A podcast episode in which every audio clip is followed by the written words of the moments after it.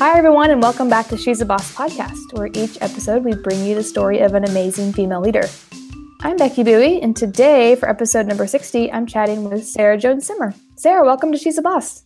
Thanks, Becky. Thanks for having me. Yeah, thanks for being here. So Sarah is the chief operating officer of Bumble, the first the female first social networking app that brings kindness and respect back into introductions and promotes equality in relationships.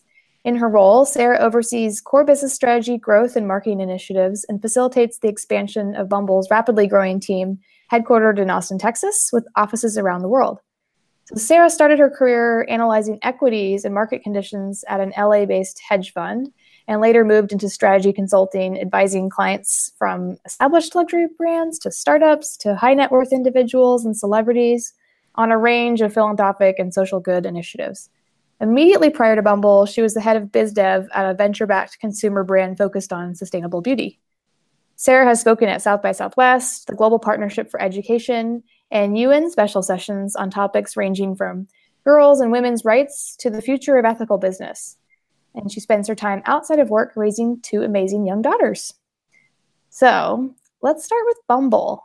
Um, and I know that, you know, I feel like everyone knows what Bumble is at this point, but for anyone who may not be familiar with Bumble, can you give us a quick background on, on what the company is and how it began? Absolutely.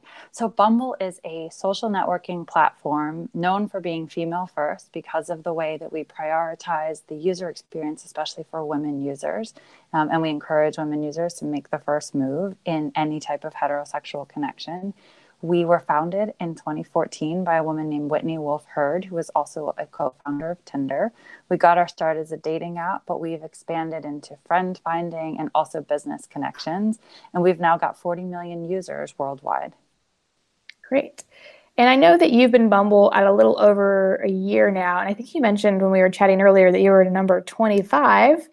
Um, so I think the first thing that people probably think about when they hear of you know you having this amazing role at Bumble is okay, it's super competitive getting a job at Bumble, and very protective of the culture, like very exciting place to work. So what's what's your story for how you were able to get in there at Bumble? I mean, it's wonderful to hear that there's so much enthusiasm for working at Bumble. Mm-hmm. Um, we, as you said, yes, we are growing fast. I joined about a year and a half ago, and I was employee number 25. We're around 100 globally now. We're headquartered in Austin, but we've got offices in New York, a small team in Los Angeles, London, Toronto, Berlin, Sydney, and we're about to open our first office in Asia.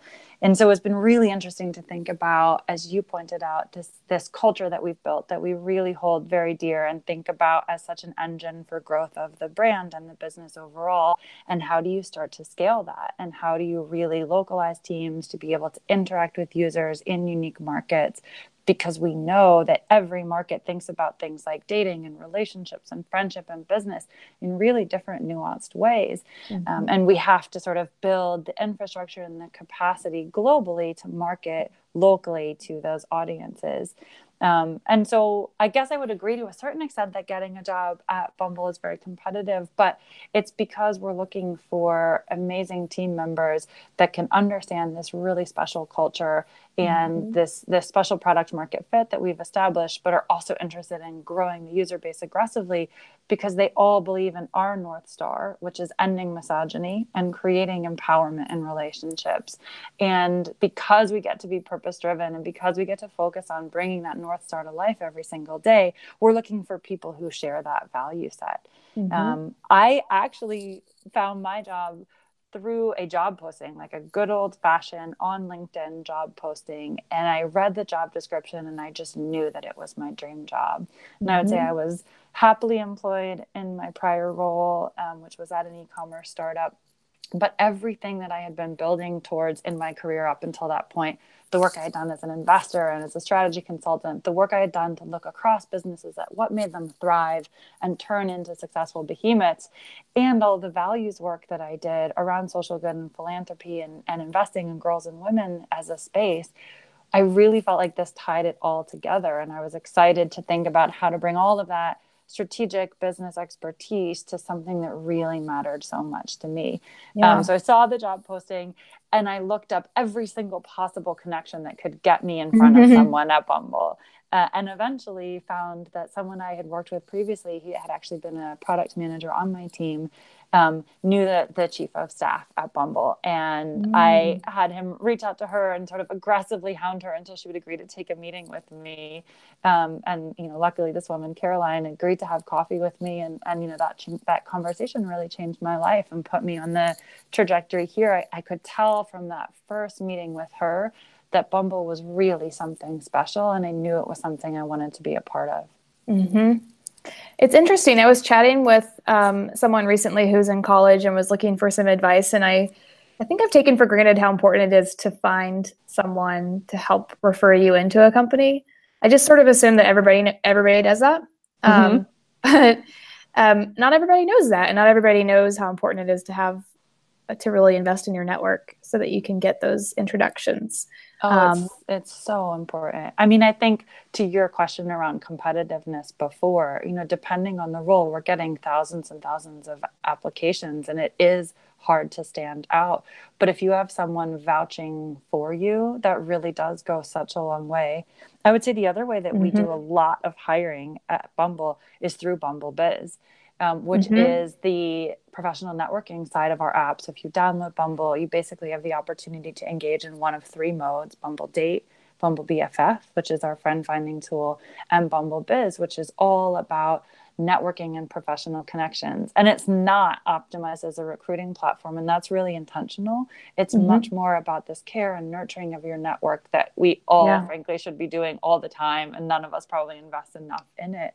Um, mm-hmm. Um, but it's a it's about meeting those casual connections and meeting someone for coffee when you're new to a city or when you're interested in making a career transition or if you know that your the nature of your work is freelance oriented. It's it's a new tool to make those connections but we do a lot of hiring off of that. And it's not yeah. always because we're posting and we need to hire someone immediately but we're trying to develop relationships with creative individuals or great marketers or product people.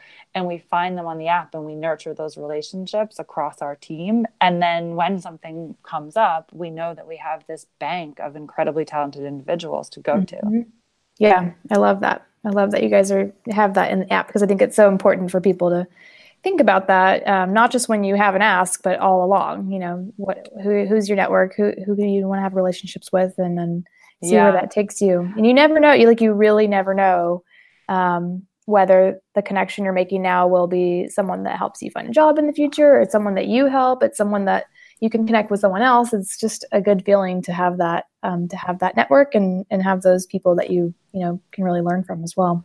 I totally agree, and I think it's a common mistake. I was just mm-hmm. talking to my husband about this recently that people only invest in networking when they need something, and yeah. that is why like networking and, and even some platforms you know arguably like a linkedin they they they feel transactional because you know somebody on the other side wants something mm-hmm. and you know we don't treat our friendships that way or we shouldn't right we really shouldn't treat our business relationships that way either and there is so much to be gained by just the care and nurturing of having a coffee with someone that you don't know yet but that has mm-hmm. a really interesting career in the role that you want to go into or frankly nurturing those relationships um, that you have with former colleagues, whether they were your manager or your peer or someone that reported to you, mm-hmm. kind of investing in that care and nurturing. You know, as I was saying earlier, the reason I have this job at Bumble was because of someone who was on my team before mm-hmm. and who mm-hmm. reported to me.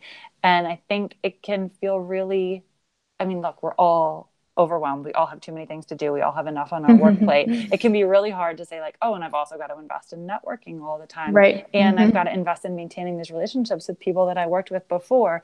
But as you said, you never know which one of those is going to open a door to something really interesting in the future. And I think mm-hmm. if you mm-hmm. feel a connection with someone on a professional level and you feel like there is something to your future of either working with them or they really understand what makes you tick or they might be able to help open doors for you it's worth investing in that. As much as none of us needs one more thing on the to-do list like this is an investment in your own professional future.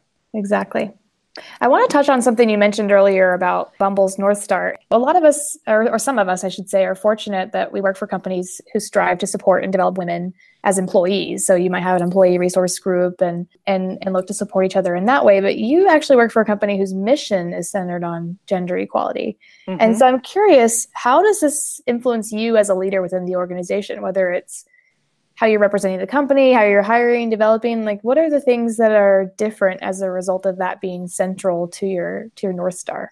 Yeah. I mean, for us that North Star is ending misogyny and there's so much that you can think about in terms of actions that you can take to unpack that and make it a reality and and of course we need to be living that first and foremost within our own work environment um, and so we have tried to take really real actions to think about okay, hey, as Bumble, we have this opportunity to prove ourselves as a profitable business with a multi billion dollar valuation, and that's going to change the lives of our users. Mm-hmm. But that also creates a template for like what a female founded, female led, female oriented business can achieve as a corporate entity.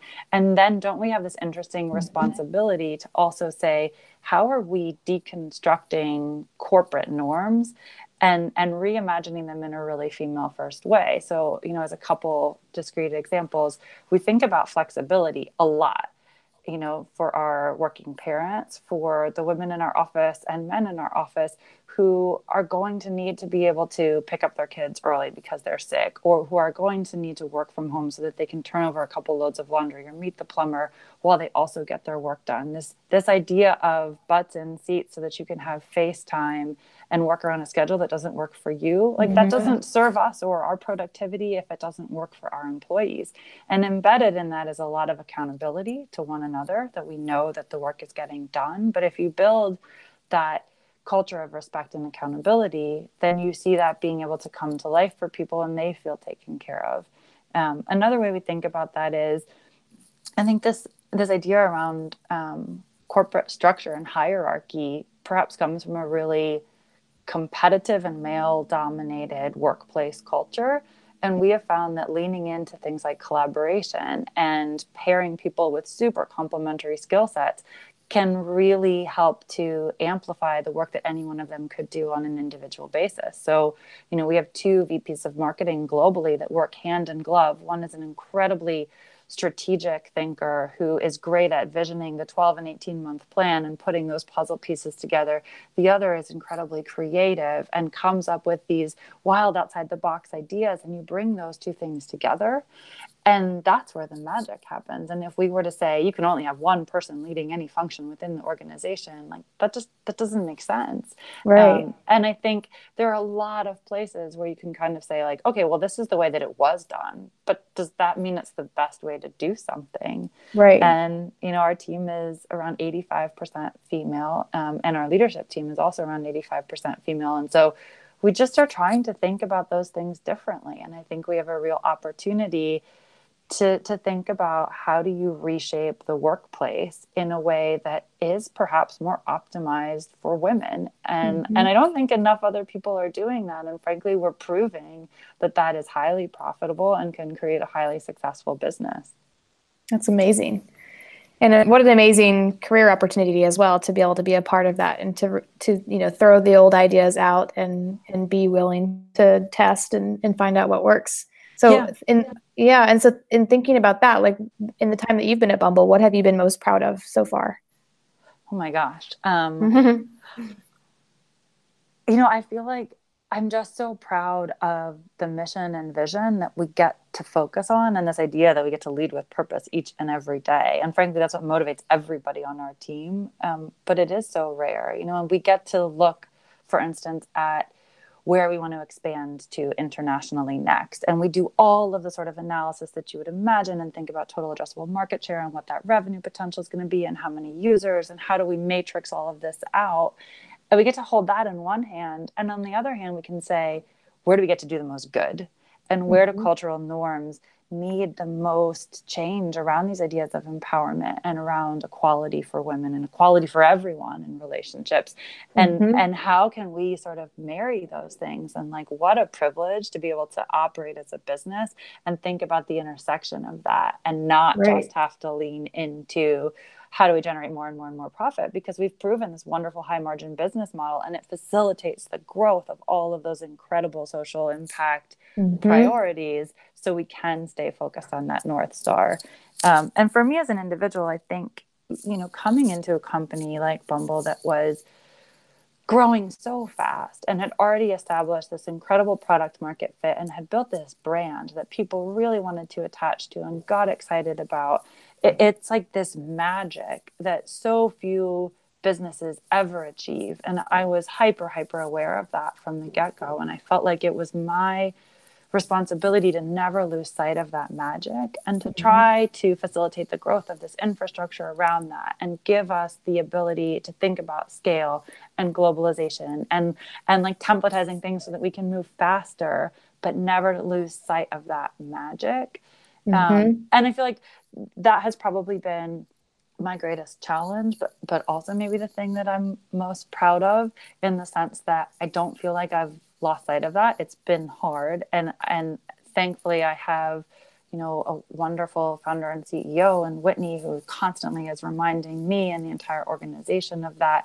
And I have these examples of the early founding team, like Caroline, who I mentioned before, and you know the others who joined the team as the second and third and fourth employee, that they constantly are holding on to that magic and are reminding us of the North Star. And when you have leadership like that who can really keep you all fired up around that core mission and vision and that we're just building the business around that like that's incredibly exciting and that's something i'm really proud of yeah and i can imagine that also comes back to how you hire and how you develop develop your team and how you motivate them is because if you're if you all are very focused on that mission and keeping it in mind in all the decisions you're making then you can you know continue to keep that as a very strong piece of your culture and a really motivating factor for mm-hmm. your team Okay, so on the flip side of that, so we talked a little bit about some of the exciting um, things that you've done and, and, that you're proud of, but have you had any stumbles or any fails? And it, maybe it's not specific to Bumble, but anything along that line that you're willing to share? Yeah, I mean, look, I think um, it's our responsibility as leaders to constantly be self-aware and introspective and say, like, what could I have done differently in this situation, or how how might I think about doing this differently in the future? Um, and anyone who says that they haven't had stumbles or failures is just not being honest with themselves. I think um, or they haven't taken any risks at all. Yeah there you go. So like neither one of those things are good. Um, you know there's been times where i've thought hey i have an interesting idea for restructuring this team and how about we try it this way for a little while? And it didn't work you know and, and that happened pretty early on as i was thinking about like okay how do we create more capacity for scale by maybe moving some things around or breaking apart different pieces that like should they be together or have they just ended up that way? Um, and i made one shift to a team member uh, and moved her away from someone who she really did respect and admire as a mentor. And i was wrong you know and i went to the both of them afterwards and said I, I don't think this was the right idea. And i really appreciate you taking this risk with me but I think the right decision now would be to change things back. And I think when you can, as a leader, come authentically and talk through why you did something and be able to justify the decision, but then also be able to admit that, you know what, it didn't work. Uh, I, I think that level of authenticity builds that trust and relationship so that people understand where the intention comes from, but they also mm-hmm. don't feel like you're too proud to recognize when something didn't go the right way. Um, right. Um, and I think like more and more of us need to be willing to embrace that type of authentic leadership because it does build this feeling of um, healthy vulnerability with your team. Mm-hmm. And that's mm-hmm. the foundation of trust. Absolutely. Yep. Yeah, and I and that's one reason I like asking that question in these interviews is I feel like um, I, I was actually in a group training at one point where we were all trying to explore how to uh, scale our impact as leaders and we started discussing who we thought some of the best leaders were within our mm. organization and comparing their styles and comparing what what they had in common and we found that all of the ones that we listed as the best leaders were all ones that were willing to be vulnerable and mm-hmm. and they and as such we we felt more comfortable taking risks um, for those leaders than for the ones that that seemed perfect because yeah. the ones that seemed perfect made us feel like we had no room for imperfection. And as such, we only stuck to more uh, proven strategies with those. Right. So, and then you're not then you're not taking the risks that could ultimately like unlock some really interesting new channel for exactly. growth or change. Exactly. You're just making small improvements to versus where you could have a big step change um, in your metrics because you're taking big risks and you're innovating. Yeah. Yeah. Totally. As agree. I as I look back on my own career, I can think of mentors who were who were such wonderful like quote unquote player coaches in mm-hmm. that regard because you felt like you could take a risk under their leadership and that they would have your back even if they didn't necessarily agree with the risk or you know sometimes you're you're intentionally moving so fast that they don't even have the full capacity to understand the risk you're taking mm-hmm. but that you felt like you had that support because they were really on your team and that right. was what springboards your own growth and then your team's growth and your organization's growth but you really need to feel like you've got that supportive foundation of trust with that other person. Mm-hmm. um, you know and i think as i look back on those instances it inspires me to, to try to want to be more like those people. Yeah exactly. So you mentioned looking back on your career and some learnings there um, on the mentorship side. Also i'm also interested to hear if you can pinpoint any specific decisions you made or actions that you took that drove your career trajectory in a certain direction um, just as we're thinking about people listening who might be looking to replicate some of your successes you know it's interesting when i saw this question and i was thinking through it i mean to be honest the single biggest step change that happened in my leadership style and my my management style specifically um, was having a baby, which I wouldn't recommend ah. that people do. Add that to the like this is the reason to do it. um, but it really opened up my eyes. I think when you you suddenly have this new life that you're dealing with it it helped me understand um, especially as she grew this idea of like teaching and understanding other people's points of view. So so let me back it up a second and say when i was earlier in my career i did really well managing and inspiring and coaching people who were a lot like me mm-hmm. and i really struggled to put myself in retrospect in the shoes of people who thought very differently than me or were motivated mm. in really different ways. And rather than me as a leader trying to understand what best motivated them, I just tried to push them more and more into the type of structure that I felt like I could understand. And so I would have this handful mm-hmm. of high performers that I felt like were totally clicking and were working wonderfully together and we just get each other. And then I would have other folks who I was struggling to unlock their potential, but I didn't necessarily see that as my own failing. I saw it as like, oh, maybe it's a fit issue, or you know, maybe we're just not the right combination for one another.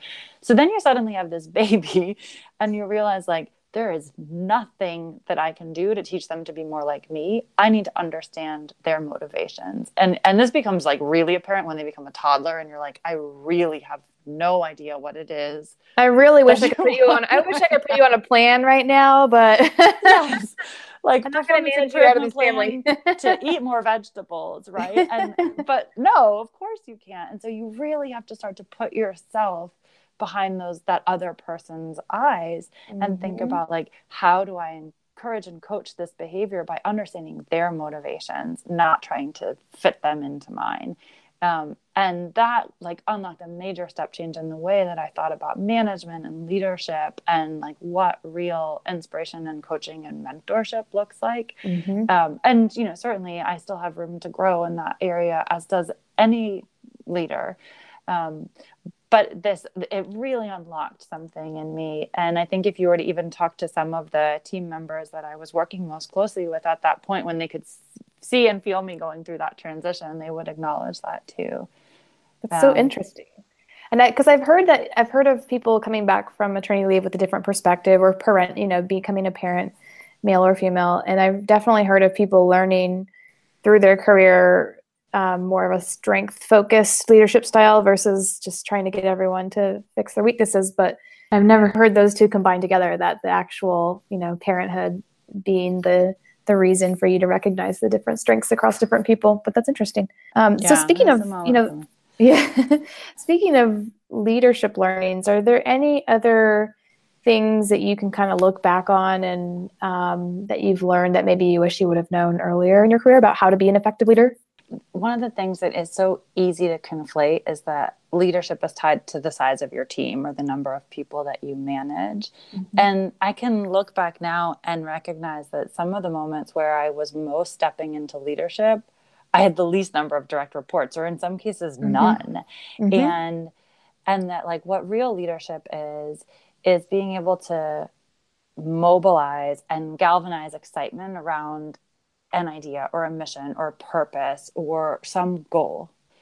And that real leadership looks like that type of servant leadership that, frankly, is that player coach stuff where you're in the trenches enough with people where they feel supported and they develop that trust with you. And you don't have to be their manager on paper for that to happen. You can be their peer, you can be someone in a totally different department, but not to feel like you don't have this opportunity to step into leadership until you have X number of people on an org chart reporting to you. Um, mm-hmm. Um, I think leadership is so developed through these other softer skills. Um, and again, this idea of sort of energizing a community around an idea whether that community is your your peers or other employees whether that's users whether you know there's there's other ways to even sort of cultivate those leadership qualities inside and outside of your professional environment mm-hmm. and and not feeling like you have to wait until your title is manager or senior manager or whatever right. the case may be that you really have a chance to step into this much sooner in your career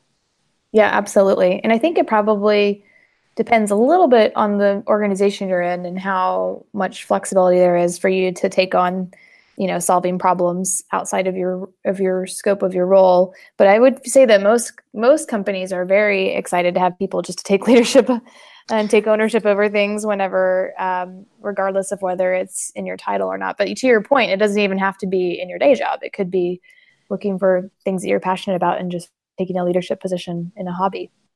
Yeah absolutely well, Sarah, thanks so much for your time today. It's been wonderful learning more about you and um, hearing your advice and hearing, you know, what you've learned briefly. I feel like we could talk probably for hours and hours about all the different learnings from your your various various stages in your career. But before I let you go, um, if people want to connect with you or if they want to learn more about you or about Bumble, what's the best way for them to find you? They should definitely download Bumble. Um, and anyone can be a Bumble user now because it's not just about dating, it's about BFF and biz. And you can absolutely find me on Bumble Biz, and I would love to connect with you there. And please also follow Bumble on social, on our Twitter account, and on our Instagram, where we really sort of make that value set that we were just talking about so clear. And we would love mm-hmm. to have you join us in our mission to end misogyny and to really create a more empowered, equal world. Perfect. Well, Sarah, thanks so much. It was so great chatting with you. It was so nice chatting with you too. Thanks so much, Becky. And thank you all for listening to She's a Boss podcast. Goodbye.